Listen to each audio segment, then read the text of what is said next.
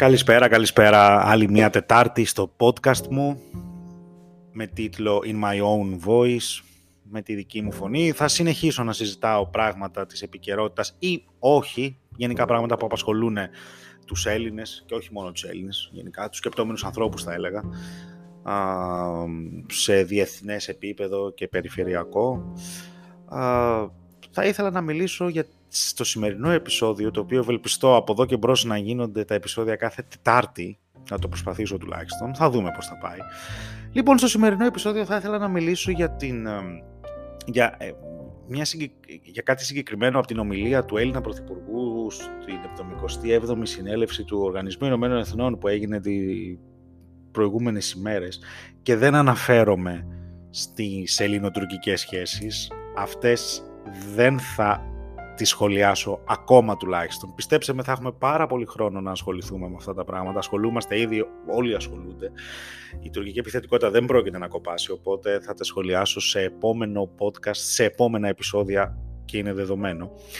Λοιπόν, θα ήθελα να μιλήσω για την... Ε, για τη δήλωση του Έλληνα Πρωθυπουργού, δεν ήταν δήλωση, ήταν η ομιλία του, κομμάτι της ομιλίας του, αναφορικά με τα Ελγίνια Μάρμαρα και την περιβόητη επιστροφή τους στη μητέρα πατρίδα τον επαναπατρισμό των μαρμάρων στο Μουσείο της Ακρόπολης. το οποίο δεν, έχει, δεν πήρε τη δημοσιότητα που θεωρώ ότι του αρμόζει. Ελέω της επικαιρότητας, εντάξει, η τουρκική επιθετικότητα είναι στο ζενήθ της, οπότε καταλαβαίνω ότι οι περισσότεροι θα ασχοληθούν με αυτό. Αλλά θεωρώ ότι και, τα, και αυτή η αναφορά του Έλληνα Πρωθυπουργού από το βήμα της συνέλευσης του ΟΗΕ είναι πάρα πολύ σημαντική, γιατί η Ελλάδα εντείνει τις προσπάθειές της για τον επαναπατρισμό των μαρμάρων.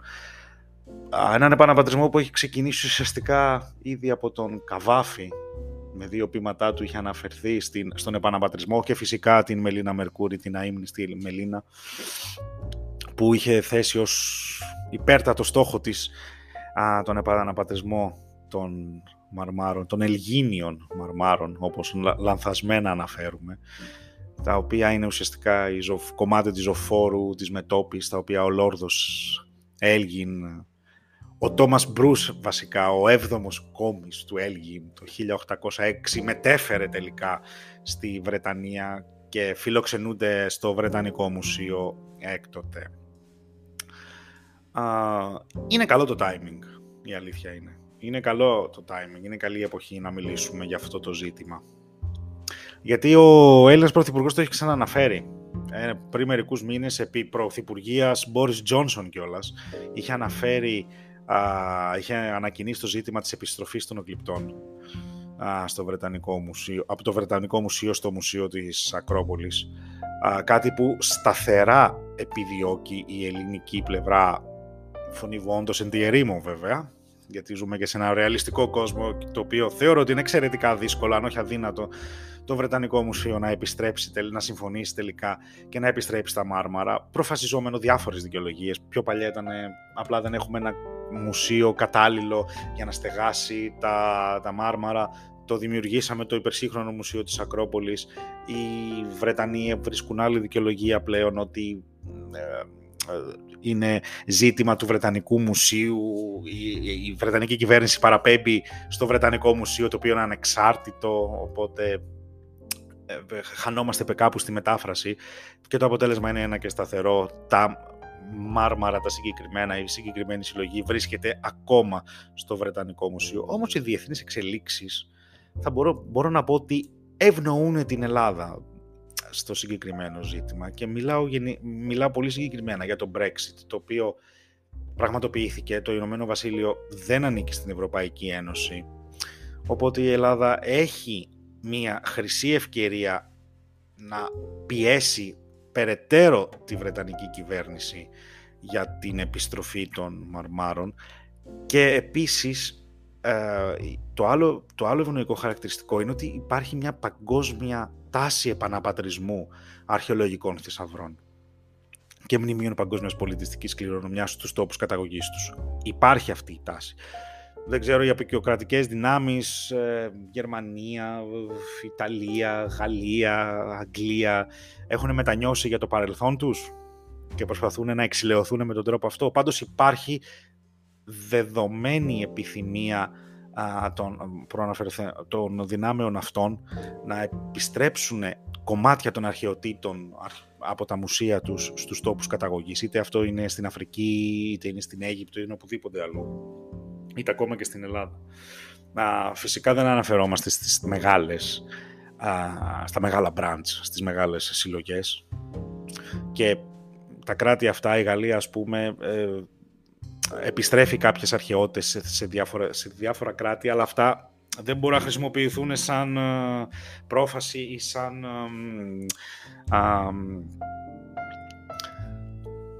ή σαν νομικό προηγούμενο, θα το χαρακτήριζα, για διεκδικήσεις άλλων χωρών, όπως της Ελλάδας. Φυσικά το Ηνωμένο Βασίλειο επιμένει, η Βρετανία επιμένει να μην α, επιτρέπει την οποιαδήποτε μόνιμη επιστροφή των αρχαιολογικών θησαυρών α, στους τόπους καταγωγής τους και ειδικά των μαρμάρων του, του Παρθενώνα, α, των γλυπτών που έκλεψε ο Λόρδος Έλγιν. Έκλεψε, πήρε, πήρε χωρίς άδεια από την Οθωμανική διοίκηση της, Αττική, της Αττικής είναι οξύμορα να χρησιμοποιούμε αυτούς τους όρους, μιας και τότε δεν υπήρχε ελληνικό κράτος. Οπότε ο Λόρδος Έλγιν τα πήρε από την κρατική εξουσία, με την άδεια της κρατικής εξουσίας που υφίστατο τότε στην Αττική, που ήταν η Οθωμανική Αυτοκρατορία. Βέβαια και γι' αυτό υπάρχουν ενστάσεις ότι τα πράγματα δεν τηρήθηκαν σωστά. Δεν υπάρχουν οι υπογραφές του Σουλτάνου στο Φιρμάνι που δίνει την άδεια στον Έλγιν να εξάγει τα τα μάρμαρα στην, στην πατρίδα του. και είναι οξύμορο γιατί πώς γνωρίζετε τον α, δόγη της Βενετίας Φραγκίσκο Μοροζίνη; Ποιος είναι αυτός ο κύριος; Αυτός ο κύριος είναι κατά πάσα πιθανότητα ο υπεύθυνος για την ε, κλοπή των, ε, την αφαίρεση των γλυπτών από τον Λόρδο Έλγη. Αυτός ο κύριος ήταν ο υπεύθυνος για τον βομβαρδισμό της Ακρόπολης το 1687. Μιλάμε σχεδόν για 150-200 χρόνια νωρίτερα από τον Λόρδο Έλγιν. Μέχρι εκείνο το σημείο η Ακρόπολη ήταν πάνω κάτω όπως ήταν στην αρχαιότητα. Το κτίριο είχε μείνει σταθερό. Αλλά δυστυχώς βομβαρδίστηκε από τις δυνάμεις της Βενετίας. Και τότε ήταν που κατέρευσε η οροφή και μετατράπηκε σε ερήπια ουσιαστικά. Τα οποία ερήπια μετά από σχεδόν 200 χρόνια, 150 και κάτι χρόνια, εμφανίστηκε ο Λόρδος Έλγιν, ο οποίος ήταν πνευματικό παιδί της εποχής του, ο, ο νεοκλασικισμός ανθούσε α, στην Ευρώπη, εκείνο το διάστημα, στη Δυτική Ευρώπη. Σε πολύ μεγάλο βαθμό είναι υπεύθυνος για την βοήθεια που έλαβε η Ελλάδα κατά τη διάρκεια της Επανάστασης και τη συμπάθεια που έλαβε ο ελληνικός αγώνας, ο επαναστατικός αγώνας έναντι των Οθωμανών οπότε οφείλουμε πάρα πολλά σε αυτό το νέο κλασικισμό σαν ελληνικό κράτος και ελληνικό έθνος. αντίκρισε λοιπόν ο Λόρδος Έλγιν τα ερήπια και αποφάσισε να τα κάνει χειρότερα. Να, να γίνουν περισσότερα τα ερήπια. Αποκαθιλώνοντας κομμάτια της ζωοφόρου, της μετόπης κτλ. κτλ, κτλ. Είναι εκπληκτικό είναι εκπληκτικό πως ένα ακόμα πρόβλημα δεν έχει λυθεί το οποίο έρχεται από την αρχαιότητα, από την αρχαιότητα, έρχεται από το παρελθόν μας, από τα μεσαιωνικά χρόνια τέλος πάντων και ακόμα δεν έχει λυθεί και προφανώς δεν έχει λυθεί γιατί Α, μιλάμε για το Βρετανικό Μουσείο. Φανταστείτε το Βρετανικό Μουσείο χωρίς τις, ε, την Αιγυπτιακή Συλλογή, χωρίς την Ελληνική Συλλογή. Φανταστείτε το Γαλλικό, το Γαλλικό Μουσείο, το Λούβρο. Φανταστείτε το Μητροπολιτικό Μουσείο της Νέας Υόρκης χωρίς αυτές τις συλλογές. Έχουν χτίσει την ήπια ισχύ τους πάνω σε αυτές τις συλλογές οι μεγάλες δυτικές δυνάμεις. Γι' αυτό ρεαλιστικά τώρα μιλώντας, μακάρι να επιστραφούν, μακάρι να βρεθεί μια φόρμουλα να επιστραφούν οριστικά, όχι με δανεισμό. Δεν δανείζεις κάτι στον ιδιοκτήτη αυτού του πράγματος. Δεν μπορείς να το δανείσεις. Αυτή, αυτή θα είναι μισή λύση. Η σωστή λύση είναι ο επαναπατρισμός των αρχαιοτήτων όλων. Όχι μόνο, του, όχι μόνο των μαρμάρων του Παρθενώνα που βρίσκονται στο Βρετανικό Μουσείο, όλων των αρχαιοτήτων και πρέπει να γίνει η Ελλάδα να πρωτοστατήσει σε αυτή την τάση για να γίνει παγκόσμια. Τα κράτη θα πρέπει να απαιτήσουν από τις μεγάλες πολιτιστικές, υπεριαλιστικές δυνάμεις μιας άλλης εποχής που τα κατάλοιπά τους τα βλέπουμε τώρα στα μουσεία τους θα πρέπει να, να, να απαιτήσουν την επιστροφή των αρχαιοτήτων.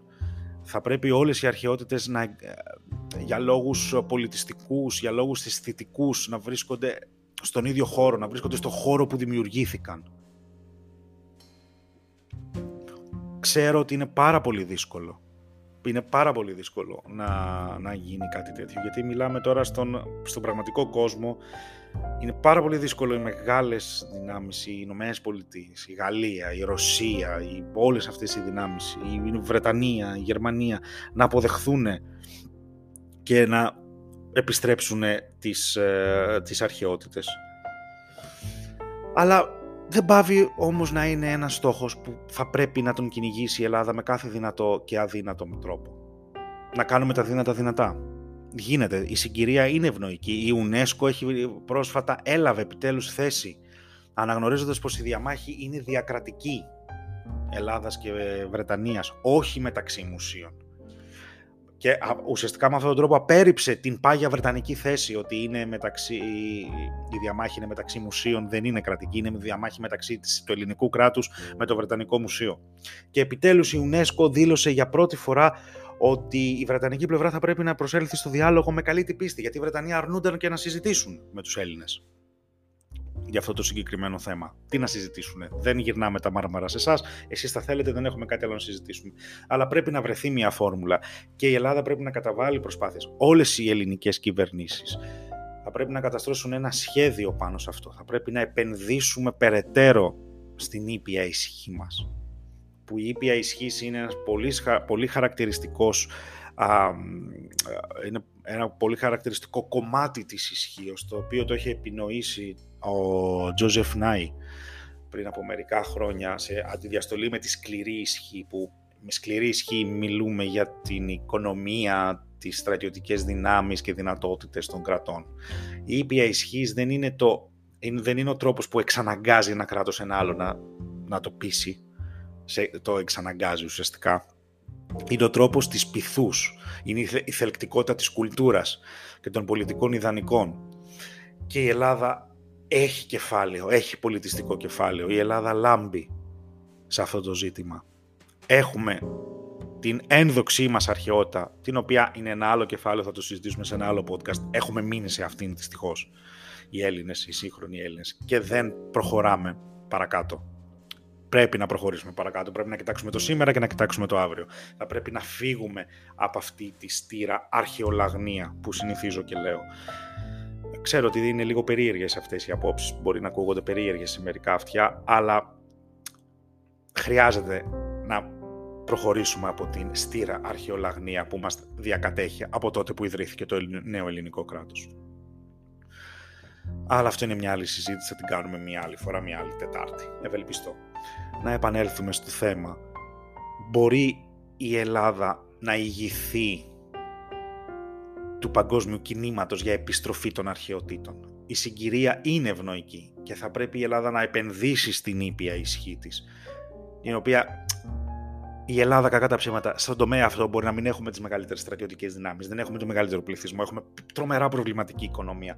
Αλλά στο, στο θέμα της ήπιας ισχύως η Ελλάδα είναι υπερδύναμη είναι υπερδύναμη και θα πρέπει να συμπεριφέρεται έτσι. Θα πρέπει να σταματήσει η Ελλάδα να συμπεριφέρεται αυτό, σαν τον φτωχό συγγενή που επιδιώκει απλά και μόνο α, α, την επιστροφή των μαρμάρων ή οτιδήποτε συγκυριακό της στιγμής.